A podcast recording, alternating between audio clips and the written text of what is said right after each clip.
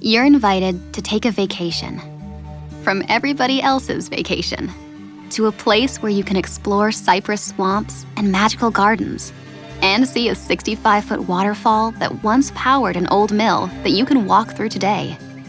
Or just float along the cool, rushing waters of an old fashioned swimming hole. See the places and plan your journey at visitmississippi.org slash outdoor adventure. Mississippi. Wanderers welcome. College can be expensive, but saving now can help your students save later. Give your child's college savings a boost by registering for a chance at a $1,000 savings plan deposit for 6th through 12th graders. Sign up today at iowastudentloan.org slash register.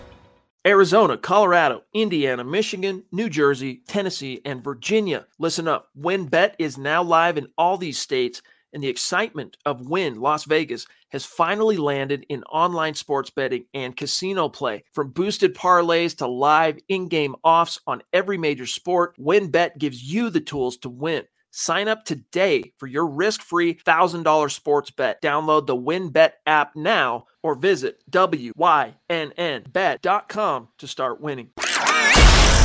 You're listening to the Huddle Up Podcast with Chad Jensen and Zach Kelberman. Join Broncos Country's deep divers at milehighhuddle.com and sound off. And now it's time to drop some knowledge.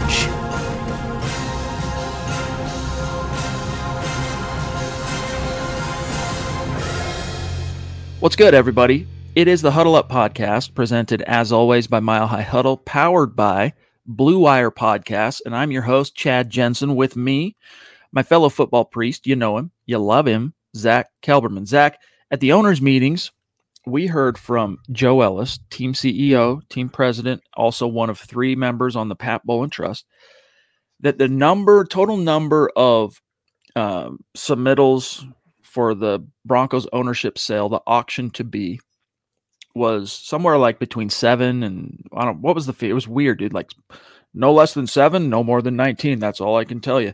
Well, it turns out Friday, when the initial bids were submitted, there were only five ownership group submittals. So, five different groups submitted. We're going to go through this, but it's kind of interesting to know at least two of. We don't know all five names. We do know, uh, know now those act two additional names besides the Walmart heir, Rob Walton, who are in on this. I'll pull it up, but what was your reaction?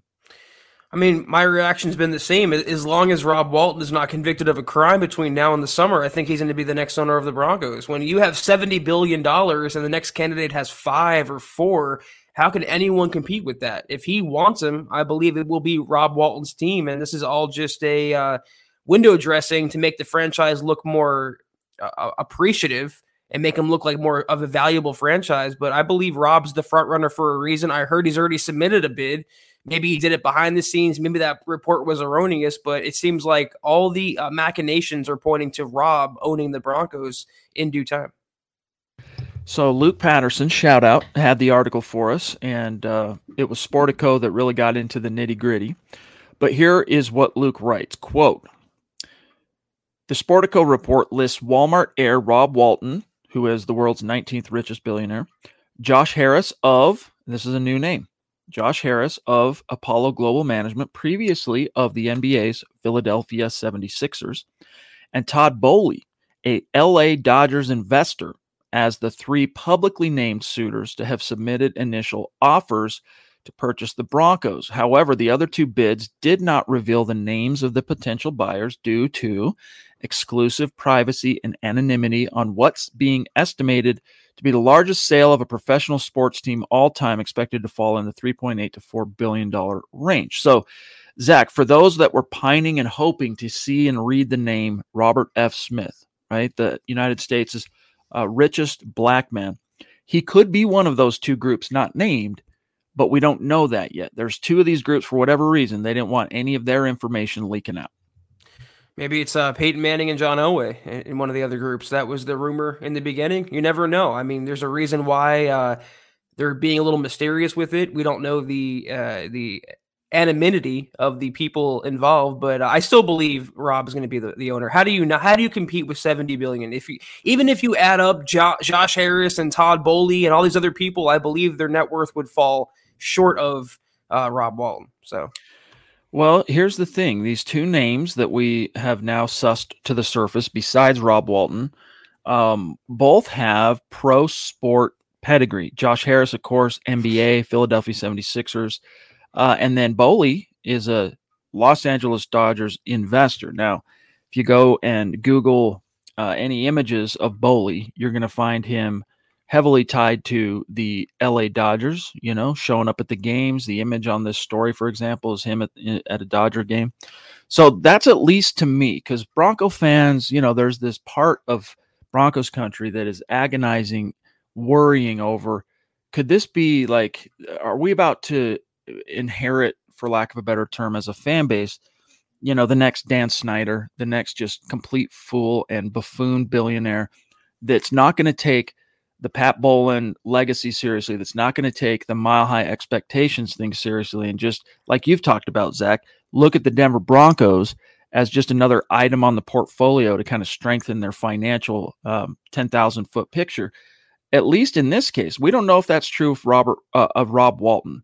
However, his ties to the Kroenke family would intimate that he at least understands what it takes to really be a good owner in a pro league. But Josh Harris, NBA history, Boehly, Dodgers history. So that's at least on some level that should be. We don't know the character details yet, Zach. I'm rambling here a little bit, but we don't know the character details of these two men. But at least they have an experience in having been baptized in pro sport expectation. It's like damned if you do, damned if you don't, though. In Broncos country, that doesn't want a Daniel Snyder, Jerry Jones type of meddler, but they don't want a guy who's going to look at the Broncos as a portfolio builder. You want the guy in the middle. Those guys aren't easy to find. The good thing is Rob Walton has the deepest pockets, or he would, of any owner in the NFL. And the Broncos want to acquire a player, hand out a new contract. They don't have to worry about liquid cash any longer with Rob Walton in charge. You you kind of maybe would have that worry with someone like Harris or Boehly, whose net worth is more dare I say, disposable. It's it's it's less, it's more finite than Rob Wald. 70 billion can last forever, generations. I want the owner with the deep pockets, the owner that's not to meddle, the owner that's not to bring shame to the franchise, a la Daniel Snyder. So among the group, Rob sticks out to me. Uh, Scott is telling me Boehly, Todd Boehly is also one of the finalists for a three billion dollar Chelsea football club across the pond. Football being meaning soccer, right? So he's uh he's trying to get in on things. He's trying to. Now let me read this last little bit here, Zach, and then we'll jump into the chat and see what's on everyone's mind. But uh, this is from the Sportico article. Quote: All five Bronco groups are expected to have minority investors, a stated priority of NFL Commissioner Roger Goodell.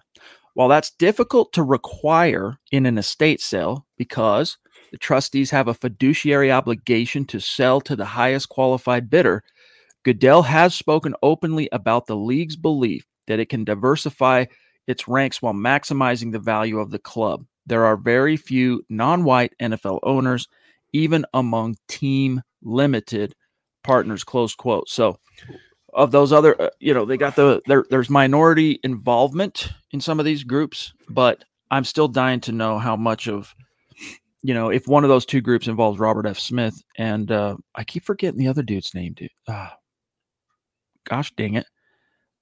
I'll come I'll come back to it. But that's a priority for the NFL. We don't yet know yet, however, if it's one of the finalists is of that um, qualification. What does the last sentence have to do with anything, though? They talk about fiduciary responsibility and, and the value of the franchise, and they talk about race. It, it's just shoehorning that in for the sake of shoehorning it in and having a black investor, minority investor. It, it's a sham. And it's the same thing of why people hate the Rooney rule. You're doing it just for the sake of doing it and not because of merit. So right. I, I, hope it's the best owner for the franchise. Among those group, it, it does seem like uh, Walton stands out as the uh, the front runner. Last thing on this, uh, the investment and financial advisement firm Allen and Company is regulating the sale of this team on the behalf of the Pat Bowlen Trust, and is expected to meet with the five prospective bidding groups alongside team representatives in early May for what it's worth. Sam Bam, what's good, bro? Thank you for that very, very generous super chat, dude. Thank you. Really appreciate you, my friend. He says, Hello, Chad and Zach. Hello, Broncos country. Ready to do up the podcast and then season six of Better Call Saul. Week and a half until the draft. Go Broncos. Yeah, we're stoked on the draft. I want to talk about that But first, real quick, Better Call Saul. Bro, you'll not find a bigger fan of Breaking Bad than yours truly. I gave the first season of Better Call Saul a try because that dude was a joy when his when he entered the Breaking Bad storyline. Um, it was awesome. Like he just, it was great. That first season, and people tell me, no, you got to grind through season one, dude. Once you get past season one, it's like phenomenal. Dude, season one to me was an absolute bleak, dour snooze fest. I, I don't know. So you'll have to tell me, Sam Bam, if it's really worth trying to muscle through that. But Zach, we're going to be at the draft. We're looking forward to it. We're stoked. We want to see as many of you there as possible. Next week, it'll be here before you know it. Yeah, can't wait to meet y'all in uh, Vegas. We're very excited about going. And uh, quick little uh, roll call. Anyone who plans to be there who's listening right now, let us know. We love to get a little uh, list going. So can't wait to see y'all out there. A, uh, we'll call it a uh, digital RSVP of sorts. Travis Weber in the house. What is good, bro? One of the biggest Bronco fans I've ever known. He says, whoever is the next owner, uh, it will sh- will show the love and passion like Mr. Bowlen did. So, are you are you trying to will that into existence? Before we went live tonight, we were talking about the secret, right? The law of attraction. If any of you have ever read that book, The Secret, perhaps Zach, that's what Travis Big T is trying to do here. Will into existence a, an owner that will do those things. I think if you're expecting anyone to be Pat Bowlen, you're going to be disappointed. There's only one Pat Bowlen, and unfortunately, he's no longer with us. We have to hope whoever the next owner is just makes the Broncos a better franchise. I think the football people, the the players and the coaches and, and the general manager and the personnel there, they will do their best to keep the Broncos competitive, keep the Broncos a winning team. I just want the owner, whoever it is, to add that little extra with his pocketbook to make the Broncos a better, more legitimate, respected franchise. Kenneth, bite your tongue if this isn't true, dude. Bite your tongue. This better be true.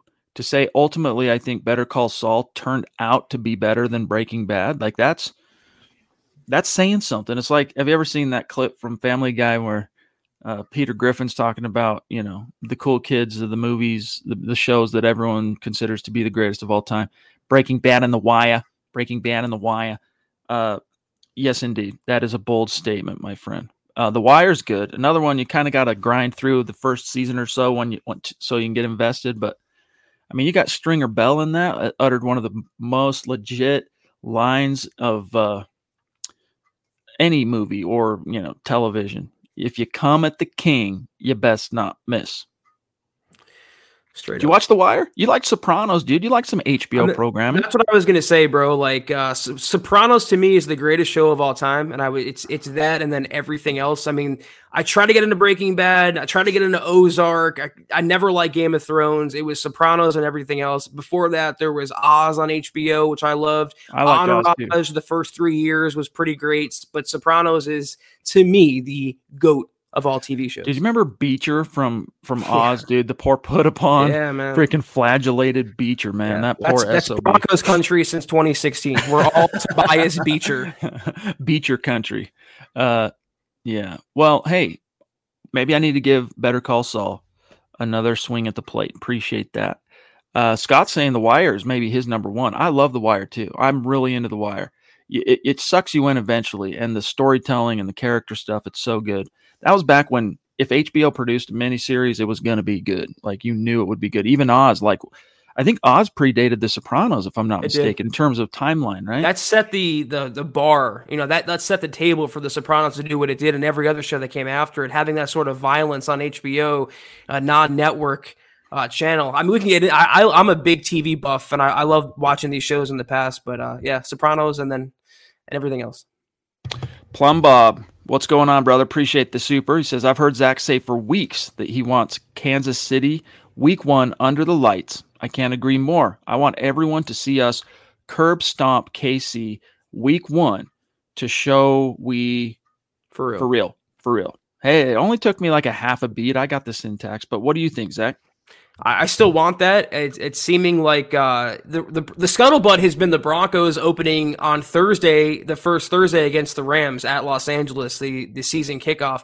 Could be the Bills though against the Rams in that game. Um, I would love for the Broncos to open up either at Kansas City or Denver. Doesn't matter. Just prime time, week one. Get that streak over with. Establish dominance in the West and show Patrick Mahomes and company that Russell Wilson is now king of the mountaintop, and y'all best uh, obey that. It would be really cool to see that as a nationally televised game. I'll tell you, Andrew Lampy, what's good, bro? Great to see you. Thank you for the stars. We really do appreciate that. In fact, while I'm while we're on the topic of stars, I might as well update you guys on where things stand here on day 18 in the month of April. We're trying to reach 250,000 stars this month. When we do, we will raffle off a another Broncos jersey of the winner's choosing, and only those who contribute to the goal are in the running for that raffle. But sadly, the news is we're at 23%. So we got a lot of ground to make up, and that's helping out right there, Andrew Lampy. And again, guys, stars we appreciate it. It's another way to help support us, keep the lights on. Uh, it's a it's a way that we can monetize our efforts and the time and energy we put into this uh, every single night on Facebook. So Andrew, you the man, appreciate you. Uh, wait a minute now. You're you're freaking throwing me for a loop here, Josh. Like if I didn't know, I'd be tripping. I'd be like, "Yo, who is this?" Vikings, he says, takes the cake for me. Damn good show. That is an underrated show. I mean, we're bogging down the conversation here a little bit, but we're in the off season, so pound sand. If you don't like it, I mean, it is what it is. Vikings, uh, Ragnar, Lothbrok, or whatever, right? That's cool, dude. You learn Zach how the Vikings figured out because in the real quick, for most of the existence of the Vikings, when they would go, you know, they would live for the year on what they brought back from their summer ravages. They just follow the European coast south, right, and just like rape and pillage, bring back slaves, bring back resources, and then that would feed them through those brutal winters, like in Norway and Denmark and Sweden and all that. And but they were stuck to the coast because for navigational purposes in the open water, you didn't know which where you were going unless you could see keep sight of the coast. And this Ragnar, he uh through the I can't even remember through a slave or something, he learns about a sundial and and how that can help you navigate on the open water without being in sight of shore. And boom, all of a sudden the Vikings become they can go to so many different places. And it's actually really well done. It's on the history channel but don't let that don't let that turn you off. It's not some kind of uh you know documentary or anything. It's really well done. Let me know when they find a quarterback the vikings. We got michaela michaela bomb coming in 999 super. Thank you so much so much michaela. We definitely appreciate that so nice i said it twice thank you michaela uh, she goes will peyton group uh, bid, meaning Peyton Manning, I'm assuming, would love a football man. We don't know. That could be one of the uh, undisclosed names in the in the group, but they're they are millionaires. They're not billionaires, and there's a distinct difference between the two letters there. If anyone wants to go toe to toe with Rob Walton, they, they simply can't. If you're worth 500 million, that's literally couch cushion money for someone of the Walmart fortune. Uh, indeed, but it would be real cool to see Peyton involved again at at some level but we just don't yet know if you know he was working up a bid. I don't know. I don't know why it went from so many potential different players to only five bids being submitted. Perhaps Zach it has something to do with the qualifying process and the vetting and whatnot. I don't know exactly, but it would be cool to see Peyton involved.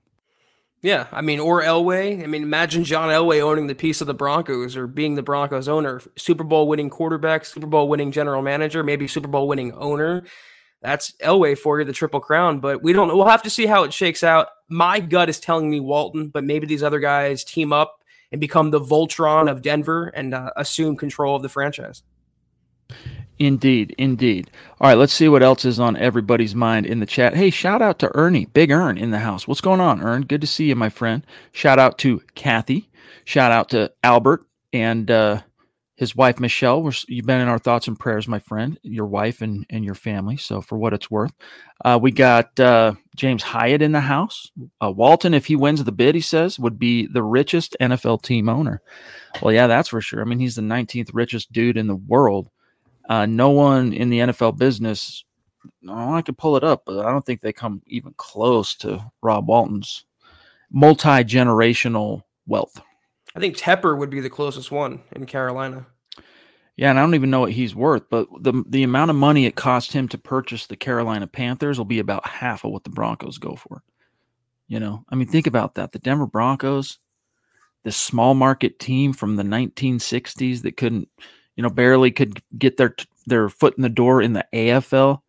now being sold in 2022 for something approaching four billion dollars, like boggles the mind really how i mean inflation's a thing we get that like you know it's like my my grandpa would tell me stories about how you could take a nickel when i was a little boy go down to the candy store and, and come away with you know baskets and baskets a nickel doesn't stretch zach as far nowadays as it did back then i get that but the nfl man it just turned into a juggernaut um, when do you think that was dude what when was the turning point from because when I was coming up, NFL was popular, obviously, like in the 80s and 90s, it was popular. But NBA and MLB still seemed to be like more kind of captivating of America at large. And then somewhere along the way, dude, like maybe late 90s, early 2000s, I don't know, I can't quite put my finger on it. The NFL just left everybody in the dust. And now it's not even close. Well, that's when it became America's game. America's pastime took over for baseball, and just a, it, it went from just a, a, secondary sport to like must see TV in every single household, multi, multi, multi billion dollar enterprise. And lately, the rise of sports gambling has made every franchise that much richer. And the Broncos, you know, you mentioned since the late 90s, how much success have they had? Throw away 2016 to 2021. I mean, you're talking about multiple titles, multiple AFC championships, division titles. That's why they are what they are. They're, they're they really are a luxurious franchise for a small market team. They have a lot of legacy to them, and that's why they're uh, going to cost a pretty penny. Yeah, definitely. I mean, and that all changed when that the majority of that what when people think Denver Broncos, and I'm not talking fans I'm just talking at large. When they think Denver Broncos, they're thinking of Elway and beyond. They're not really thinking about Orange Crush 78. They're not really thinking about, you know, the 1960 clubs. I mean, Floyd Little finally got into the Hall of Fame, and that was great. They recognized the franchise and all that. But Pat Bowlen was the catalyst that just basically turned the ship around for the Denver Broncos. And they, you know, they've been missing him for when did he step down, Zach? I want to say it was summer of 2014, I believe, is when he had to step down because of the ravages of Alzheimer's. The Duchess, again, love you. Appreciate you. Thank you so much. Uh, she says, I'm not sure Rob Walton would make a good owner. Is he passionate about football? That makes a difference. I feel you on that. I really do. Like, that's why I was bringing up early on in the show hey, these other two guys, like, who knows how much they know about football? But at least they have experience in the pro sport realm. And, um, you know, you would assume guys that are that resourceful, wealthy, whatever, uh, that that could serve them. Uh, yeah, again though, you don't want too passionate because then you get Jerry Jones or then you get Daniel Snyder or a meddlesome owner. Uh, but you, you want a guy who's who knows what he's doing, who knows the concept of football. But I'm confident enough in who the Broncos have in charge general manager George Paton, head coach Nathaniel Hackett, quarterback Russell Wilson.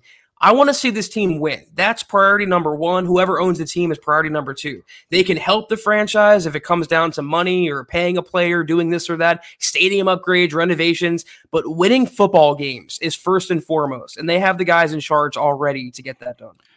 Zach, I'm going to test your memory real quick. When I said we were behind the eight ball on on um, Oh no, here we are. Yeah, so we're at guys already since I brought that up. Um, where we're at on the stars goal, we've already climbed a, a, percentage point, which is good for one show. Like even if that's all we did tonight, that's really good. Guys, real quick, here's your update on the Super Chat Superstar competition on YouTube. Top five finishers on Super Chat cumulatively. Their names go in a hat. We draw Broncos jersey.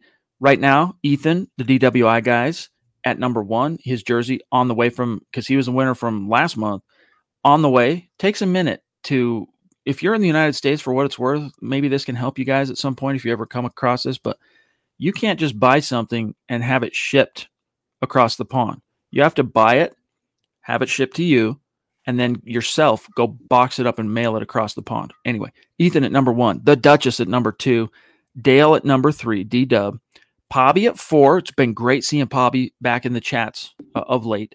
And then Tom at number five. Really cool. Nothing but a G thing. At uh, number six, you can see uh, Nash, the Queen, Daniel, Sam Bam, Cottonmouth, Corey H, the Boogmeister, KB, etc. So there's your update on the Super Chat competition for the month of April. Phil, what's up, bro? Appreciate you. He says, Do the bidders get a second chance? Is it one bid and done? You know, I'm not sure on that. I'm really not. I would assume that there is an. I mean, the NFL wants to glean Zach as much value out of that sale as they possibly can, and the trust has, as we've talked about, a fiduciary responsibility to get top dollar, the the toppity tippity toppest dollar that you can get.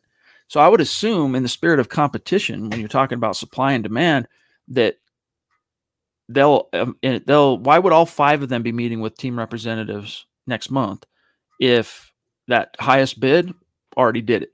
Like I would guess that they're going to have an opportunity to match, exceed all that in uh, the coming weeks. I don't know all the details.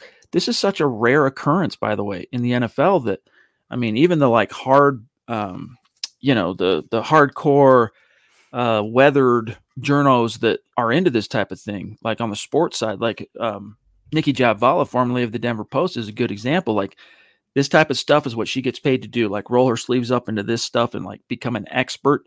I mean, this is still very new stuff. I, I doubt she knows everything there is to know on the subject. God bless her because I can't do it consistently. I get I roll my eyes at this type of stuff. I, I glaze over. But second chance, I don't think so. I think it'll be like Who Wants to Be a Millionaire, or in this case, a billionaire. Is that your final answer? Is that your final bid? You get your what's the most you're going to do? You put that in. Whoever has the highest bid owns the Broncos. End of story. I think. We'll ask Nicki. We shall see. Greg, yeah, of course, dude. Anytime you guys reach out with an email uh, or a DM we're going to reply. We're going to reply. Appreciate you. Rando from the Great White North in Alaska. Great to see you, bro. How you been? He says, "Thank you, priest. Dropping some stars. I'll mm-hmm. listen later tonight. I'm rooting for Rob Walton to become the owner. Interesting. Thank you, Randy. Really great to see you, bro. Appreciate that. Thanks, Randy. GLP, another legendary figure in our community. Gary Leach Palmer says, less than a week till the draft. Can't wait for George Paton to work more magic. Denver Broncos for life. Let's ride. That's right. It'll be here before you know it. It's a little bit of a, you know, draft us, interrupt us. You know, it's like the anticipation on on uh, you know your wedding night or whatever, and you got to wait till the next day. It's like that for Bronco fans. You're like, all right, the draft. We're so like stoked to see what's to happen on the first round, and then wait a minute, we don't get a.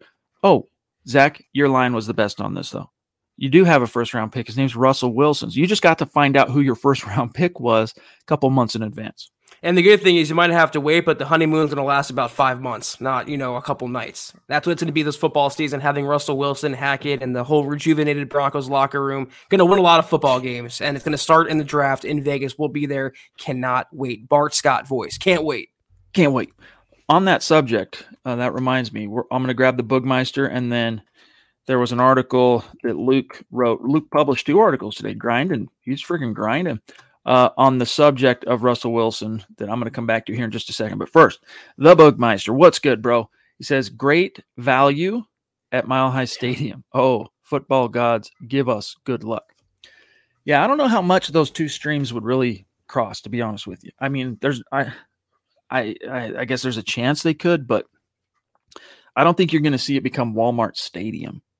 You know those those two things are separate. Plus he has nothing to do with walmart anymore. He's not even on the board right. anymore. He sold out his uh i don't know about his shares and all that stuff but like his interest as a uh, you know shot caller executive he's he stepped down and passed it on. What was i reading zach? Was it to his younger brother or no it was his his son-in-law took over for him at uh, walmart for what it's worth yeah, I joke about it like, you know, great value field at Mile High, but he's only he's associated with Walmart because he's a Walton. Simple as that. He really, like Chad laid out, has less and less to do with it. So he's a really, really, really rich guy who has an interest in owning a professional football team. That's what we know about Rob Walton. How he governs as owner, we shall find out, maybe. We shall see. The Oi Boy himself again, Josh, this time from a different handle on YouTube, saying, I'm sorry to throw you off, Chad. I have two channels on YouTube one for hobbies and music and personal interests, and one for politics, philosophy, education. That aside, though, I want to see W's despite ownership. I feel you. By the way, I mean, the number of YouTube accounts I have because of all my kids, you know, they want a YouTube account. Okay, cool. We'll create your little account and I got to have it on my phone, my wife and I, so we can like keep track of what they're, what they're doing. Um, but yes, Zach, it all comes down to the product on the field we kind of start glazing over a little bit when we get into the whole ownership thing. But honestly, Zach, that was when it was so far down the road and it was such a big, I don't know, convoluted picture that it almost wasn't worth our time. It was very Game of Thrones ish in terms of which of the Bowlen is going to emerge on top of this and become king of the hill. But now that it's coalescing toward a resolution, I'm perked up a little more. I want to know what's going on. I want to know who it's going to be. So, but at the end of the day, getting that just right temperature or getting an energy efficient appliance. It's not only about making smart changes today, it's about creating brighter tomorrows with simple steps to save energy. Plus, you'll help protect the environment for years to come. A better world for you, your family, and your community. Get started with rebates and discover what energy efficient choices can help you power what's next at alliantenergy.com/rebates. Product on the field. Let's hope that does not get impacted for the worst anyway by the coming ownership change. That's been my my credo all along. I mean, I really don't care who owns the Broncos as long as they win football games. And I harken back to last season. Didn't they lose 22-9 in one of the Kansas City games? Wasn't it 19-9, 22-9? That was the second one, yep. They didn't lose that game because they had no owner. They lost that game because they didn't have an offense. They didn't have the right horses on the field. Now they do. So whether it's Walton, Boehly, whoever, uh, a random ownership group, as long as they have the football guys in place, which they do, the Broncos will be okay. Zach, and then we're going to grab Michaela here. Do you remember who the defensive prospect was? The only defensive prospect drafted higher than Bradley Chubb in 2018. Denzel Ward. That's right. He got paid my, today. My dog got paid a hundred million dollar extension on five year deal. So congrats to him, Bradley. That's what can await for you, my dog. If you can stay on the field, uh, you're going to get paid likewise. Michaela, Again, thank you, my friend. She says, whoever the new owner is, they need to invest in a new stadium with a retractable roof. Would be a great host for a Super Bowl. Thank you all. Yeah, that's the reason why, you know, the Broncos' only chance at trying to get in on the hosting a Super Bowl conversation, Zach, was that one year the NFL decided to uh, shake things up and uh, consider cold weather destinations, and it ended up being MetLife Stadium and Peyton Manning in the freaking cold. Um, but if the Broncos had an environmental, you know, a stadium that could be environmentally controlled with a retractable roof, that opens the door for all kinds of possibilities, including the Super Bowl. I don't know. I mean, me being a traditionalist, I, I think I'm I'm leaving well enough alone. It would kind of ruin. I mean, I know you can open the roof, but it would kind of ruin the home field advantage the Broncos have during the season of being that cold weather, blustery, windy, mile high environment. I don't think it's coming to Denver. The the great value brand roof if Rob Walton owns the team, I think they're going to leave it alone. Hopefully, if they do, it's it's better than a great value brand roof. You know what I'm saying? Like the great value brands, like the the D brand or whatever. Yeah. Um, here's the article I alluded to from Luke Patterson, published as you can see here three hours ago. Title: Former Wisconsin head coach Brett Bielema. Is that how you say it? Biel, B, Bielema? Bielema? I forget how to say his name. Russell Wilson will set a standard. Quote: No one else can match. An interesting um, remark that he gave to uh, the Colorado Springs Gazette's George Stoya. This is Russell Wilson's former college head coach, by the way. Quote, he'll set the standard, Will Russ, and the expectation that no one else can match. He'll prepare, practice, rehearse, and put himself in a position that when it comes time to compete at the highest level of competition, he'll be the standard for what everybody else has to be at. I know that's what he did in college. I know he did that in Seattle, and I know he'll do it in Denver. Closed quote. So, Zach, uh, that no one else can match. Your thoughts on that? It sounds like a former head coach talking about one of his former players. Honestly, uh, it, it's true though. I, he holds himself, Russell Wilson does, to a very high standard. He's known to be a uh, really, really intense uh, prepared football player who lives and breathes the sport. People talk about his robotic personality. I think he's pretty genuine, and he will bring that to Denver. And I think anyone like I'm not even going to pronounce his last name. Brett would say you compare any quarterback to Russell Wilson in the last five years in the Broncos, and Russell Wilson looks like because he is a future Hall of Famer.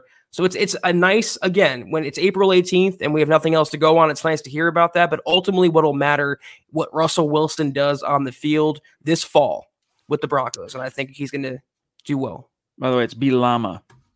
That's weird. I'm looking at it, the spelling of it, and it's. I'm trying to see. Let's let me see. Bielema, Bielema. Okay, I got it. I I can see that Bielema. Um, all right.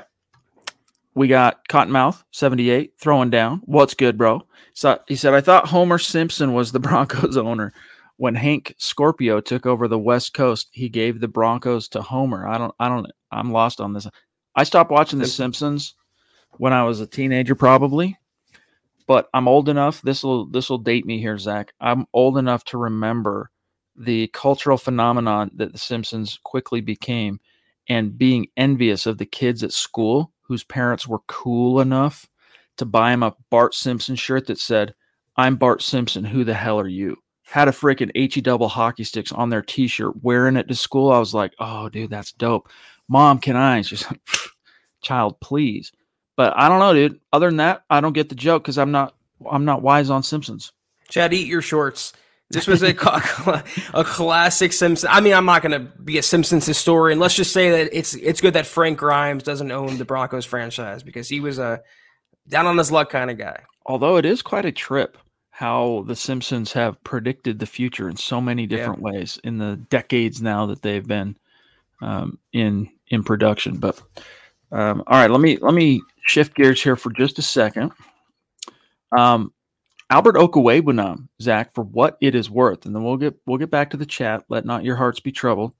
Um, Albert Okwuegbunam had a nice little uh, side chat with Phil Milani of the team website because the Broncos have been back in the building, OTAs. Uh, we're gonna get to hear from some players tomorrow, for example. It's gonna be cool. We'll have a lot to talk about when we come back Wednesday. And Kayaka is supposed to be on the show with us Wednesday night. We're stoked on that. But Albert Okwuegbunam, it was interesting the way Phil Milani posed this question, talking about, you know, because he's talking about the energy and just like this kind of swagger that the team, this spark, this, you know, this juice, this jump start they've had. And Phil Milani assumes that he's attributing that to the arrival of Russell Wilson. And Albert Okwuegbunam corrects him and says, honestly, no, that starts with Coach Hackett coming in here and establishing that from the jump in everything we do, from the meeting room to just the way we conduct ourselves. It's had a huge impact so far. And then Zach, he says, last thing here, really, first and foremost, this is Alberto. Hackett just wants to connect to us as people and then just express how much he cares about this team and what he's willing to do to protect us as a team. Just him expressing that from his heart, I think that's where he initiated that kind of sense of connection. It was really good. So, Zach, if Nathaniel Hackett trying to establish that one-on-one personal bond with the dudes, with the fellas, before he starts trying to kind of boss them around and lead them around, that's a different tact. That's not a tact Fangio took. That's not a tact VJ took. And let's face it, that wasn't a tact Gary Kubiak took. Maybe a little bit John Fox, but he was a, a, a player's coach. Um, but still, I think a little bit more aloof than the way Hackett is kind of posturing himself early on here as Broncos head coach. Man, you, you took my Doctor Thunder there, Chad, because I was going to say pull up the quote from Vic Fan or from Alberto talking about Fangio that way or Pat Shurmur, and I'll wait while you do that. It didn't happen. They, you know, they hired Hackett, they loved Hackett, they fell in love with him. George Paton did because of his football prowess. Obviously, um, you know, uh, his offensive play calling, what he can do there, but the way he connects people, his energy, his personality. We all played the clip before he got hired, weeks before, of him getting like orgasmic over a play fake that he was playing in a, in a meeting. That's the type of guy that Nathaniel Hackett is, and they've long lacked that in the Mile High City. Even going back to Gary Kubiak, he was a little more stoic than people remember him being. They haven't had this firebrand in the locker room leading them like Nathaniel Hackett is. So that's why any player would love to play for him. But when you're an offensive player and you're playing under Hackett, you're extra hype. And Alberto is extra hype. I like that. Firebrand. Andre Williams jumping in. What's good, bro? Welcome. Connect on Twitter. Appreciate that super chat. He says, I love the show. Keep up the good work. Can't wait to see MHH grow more. Thank you, Andre. So kind of you, my friend. Yeah, it has really, uh, MHH has kind of taken on a life of its own. And it's thanks to you guys. It's kind of grown out of the podcast because MHH was always very successful on, um, you know, the written side of things. We've always done very, very well, lots and lots of traffic, but it's kind of a separate ecosystem since we started doing these live stream podcasts. Like, if if we didn't have these banners behind us, Zach, these backdrops, probably most people who listen to us every day and contribute to the conversation would have no idea that we're Sports Illustrated, that we're Fan Nation, um, because the streams have kind of separated. We try to keep them, you know, I try to go through and read, show you guys the articles and all that stuff.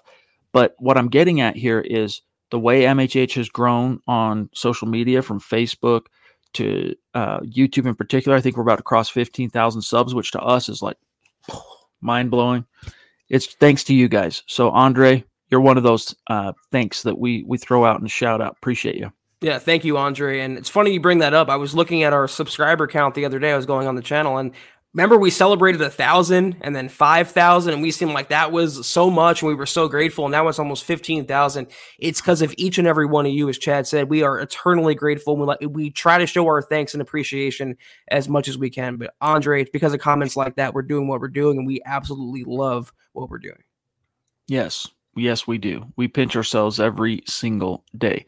Savage Boy Kev on the Twitch machine saying, I would love Walton to become Broncos owner. Discounts on Broncos gear at Walmart. Let's go.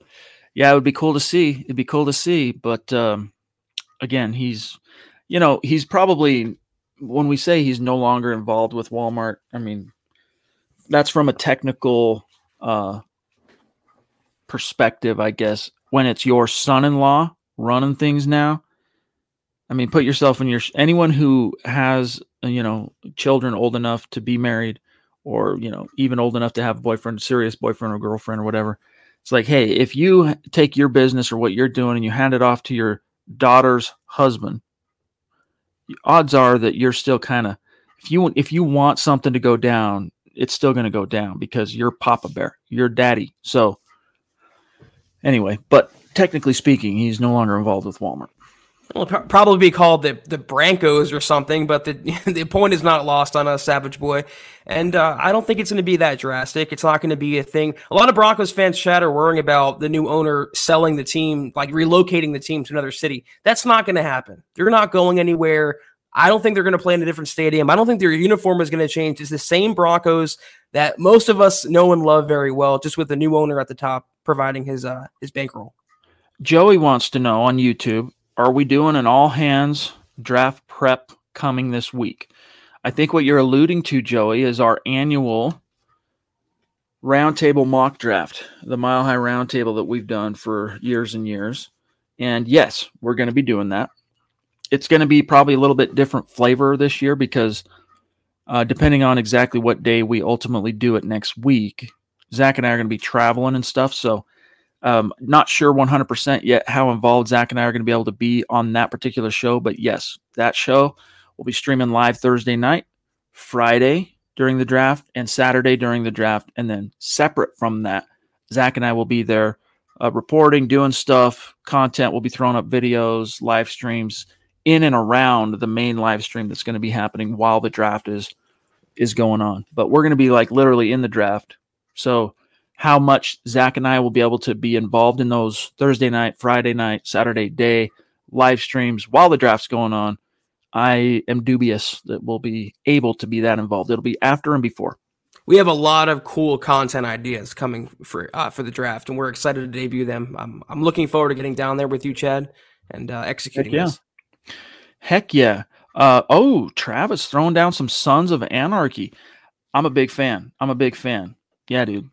Um, after Clay, oh, I, I, I, probably shouldn't spoil it, but when the way the Clay storyline resolved, I ended up kind of losing interest in it a little bit. Kind of dragged out. They didn't have a smart way to kind of end it, but still, that's a great. The first four or five seasons of that phenomenal. The Last Kingdom, Zach, I've never heard of that. I don't even know what that is. No. Do you?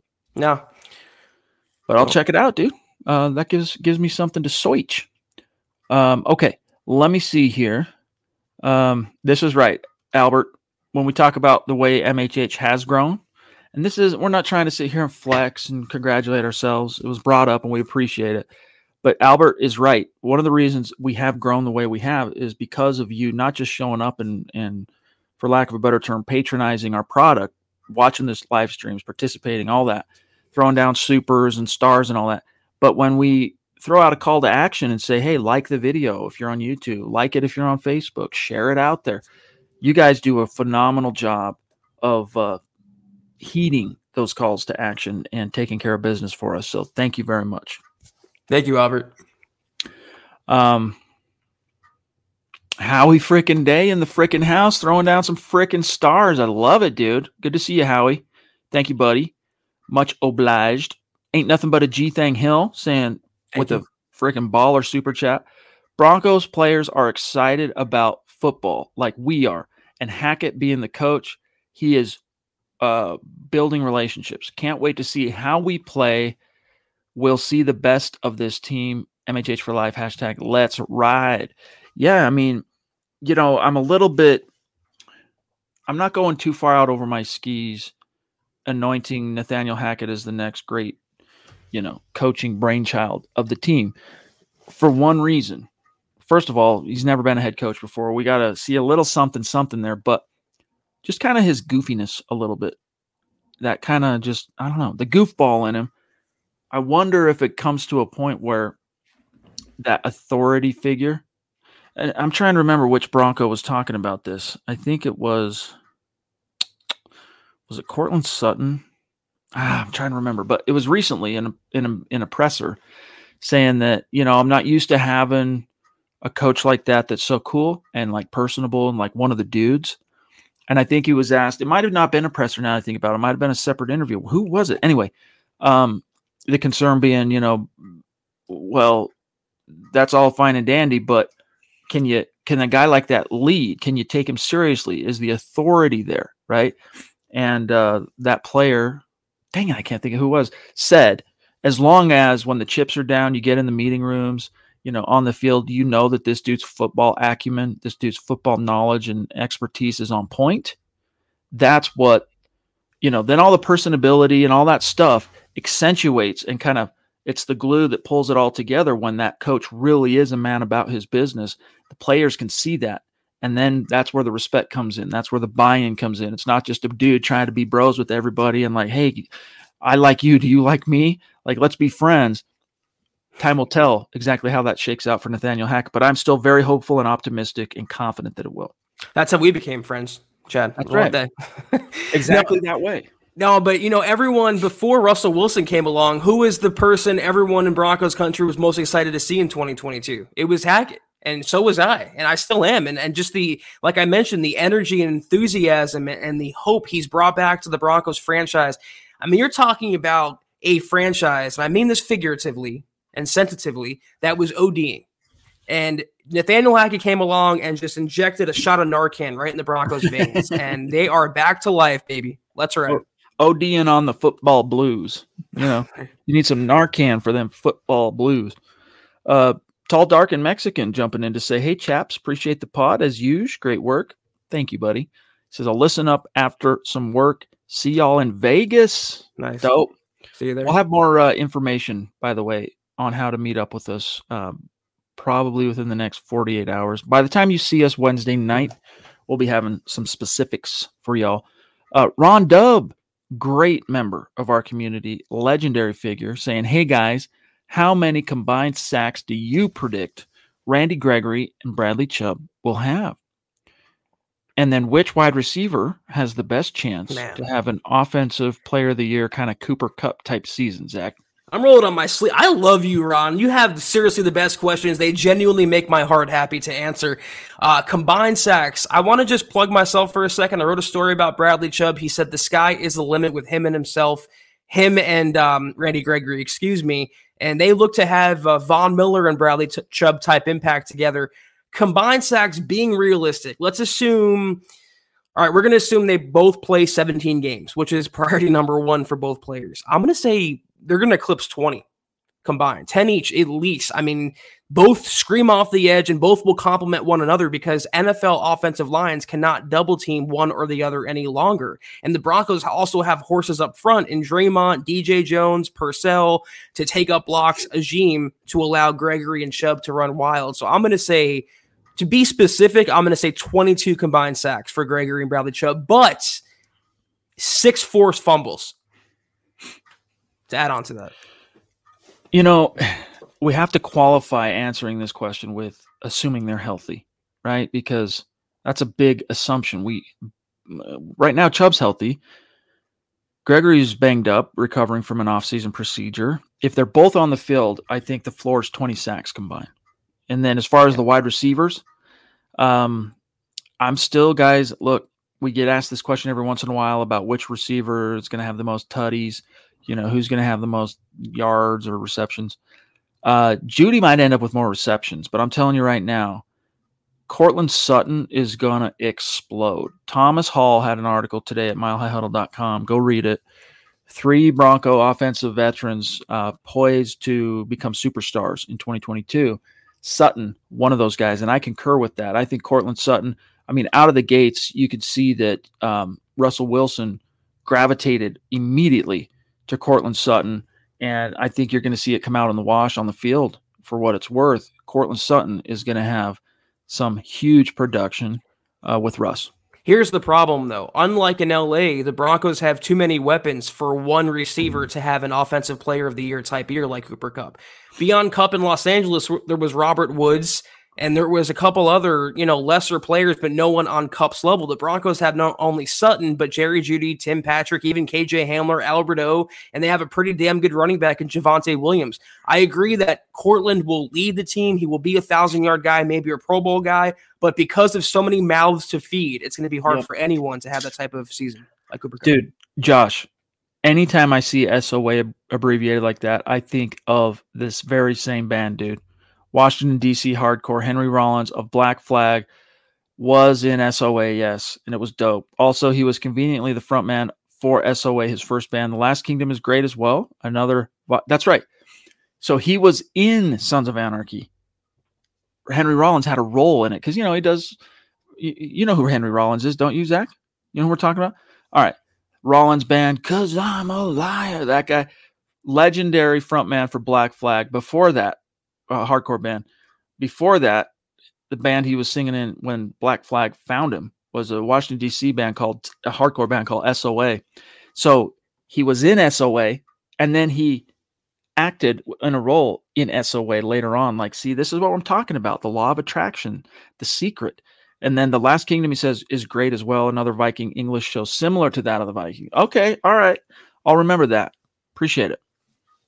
Appreciate you, Josh. Yeah, I wanted to get to this uh, too. I want to end the show on a football question. John Chance wants to know if Chubb has a good year, maybe 15 sacks, do you pay him next year? I say ship him off when the value is high. The problem is he's not going to be under contract after the season, so you can't trade him for anything. You'd have to resign him, you know, or tag and, and trade. Or tag and trade, yeah. But he's going to be a free agent, so it's either you pay up or let him walk and get a comp pick if he signs with another team. Dude, I'll tell you right now, if Chubb stays, if he meets his goal of being available for all 17 and he produces 15 sacks, I'm paying him. He's your number five overall pick, few years removed. I am paying him. I'm taking the chance just because you invested in him uh, and it's giving you some returns. Um, I'm paying him. I'm paying him. He, he also won't turn 26 guys until June. I mean, he's not plus 30. He's still very young in his career. And if he overcomes his injuries, he can be a damn fine pass rusher. They are so hard to find. I don't think many fans realize that. It's one of the toughest positions in the NFL to find. So if he breaks out this year under Evero and stays healthy, I'm paying Bradley. I really am. Guys, I uh, we talk about this every once in a while, but ownership bank accounts don't affect the size of a team's salary cap. That's determined collectively by the NFL and every team in this league anyway uh, gets to enjoy the same salary cap and all that.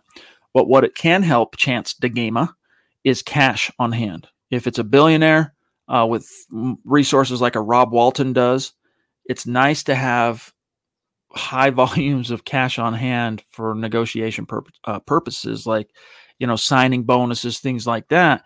When a player, when you see a contract that says, you know, like Denzel Ward. I don't know the details, but spitballing here, it's a five-year deal worth 100 million. We know that, and you know, 55 million guaranteed with a 35 million dollar signing bonus.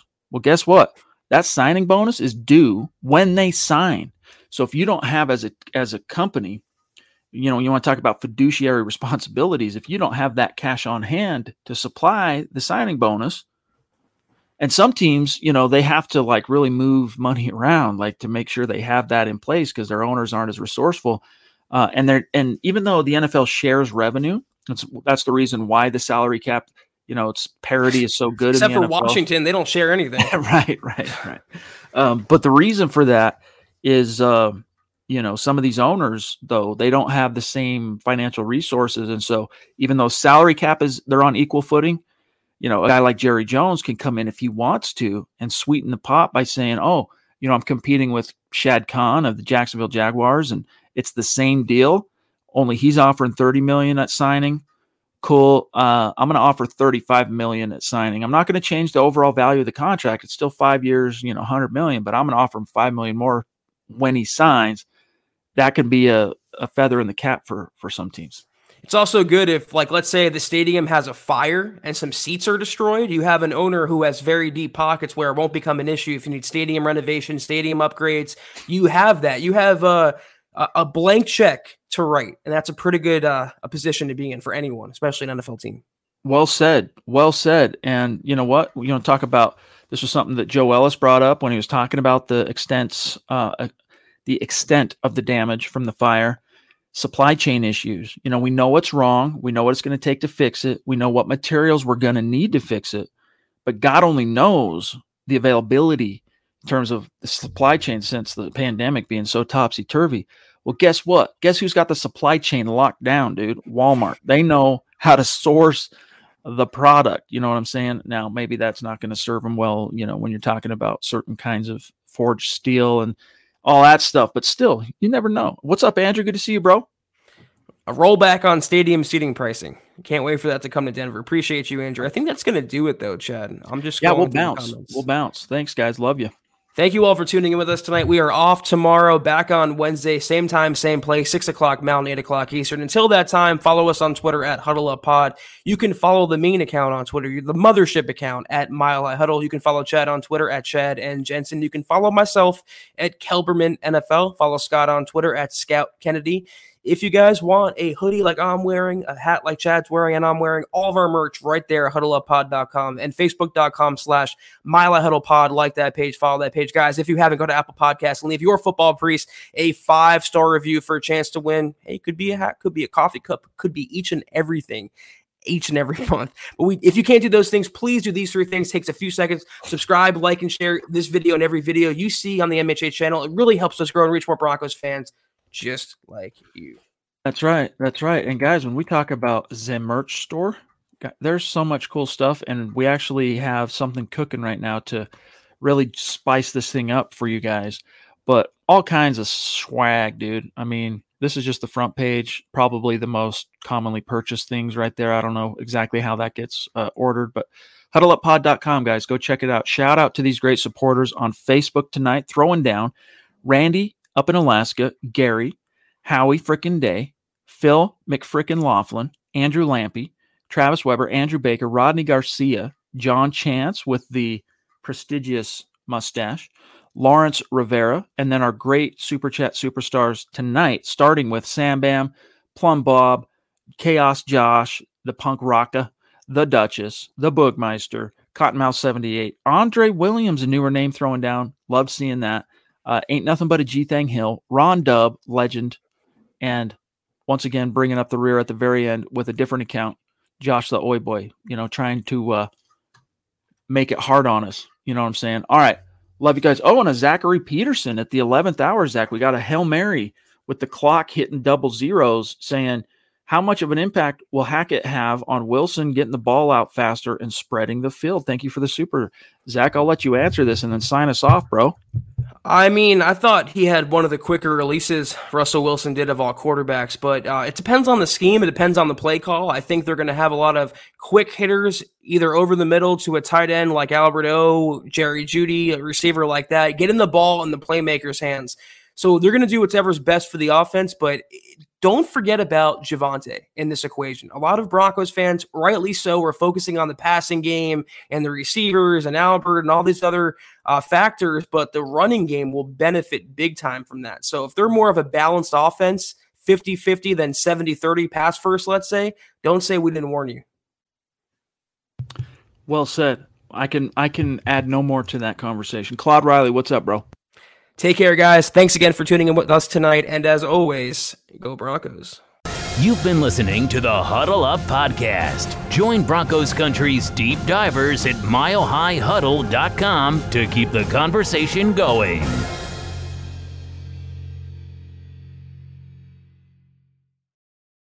Not long ago, everyone knew that you're either born a boy or girl.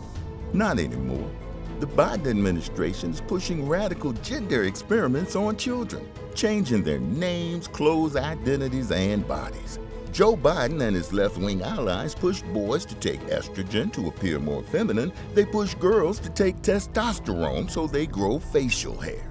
Biden and progressive leaders promote puberty blockers to keep kids from developing to normal men and women. These drugs can leave you sterile, infertile, impotent. Joe Biden and the new left even promotes surgery on teens and young adults, removing breasts and genitals. They want boys in our daughters' bathrooms and sports teams. And now, the Biden administration is planning to issue new rules that would force doctors to prescribe dangerous drugs and worse.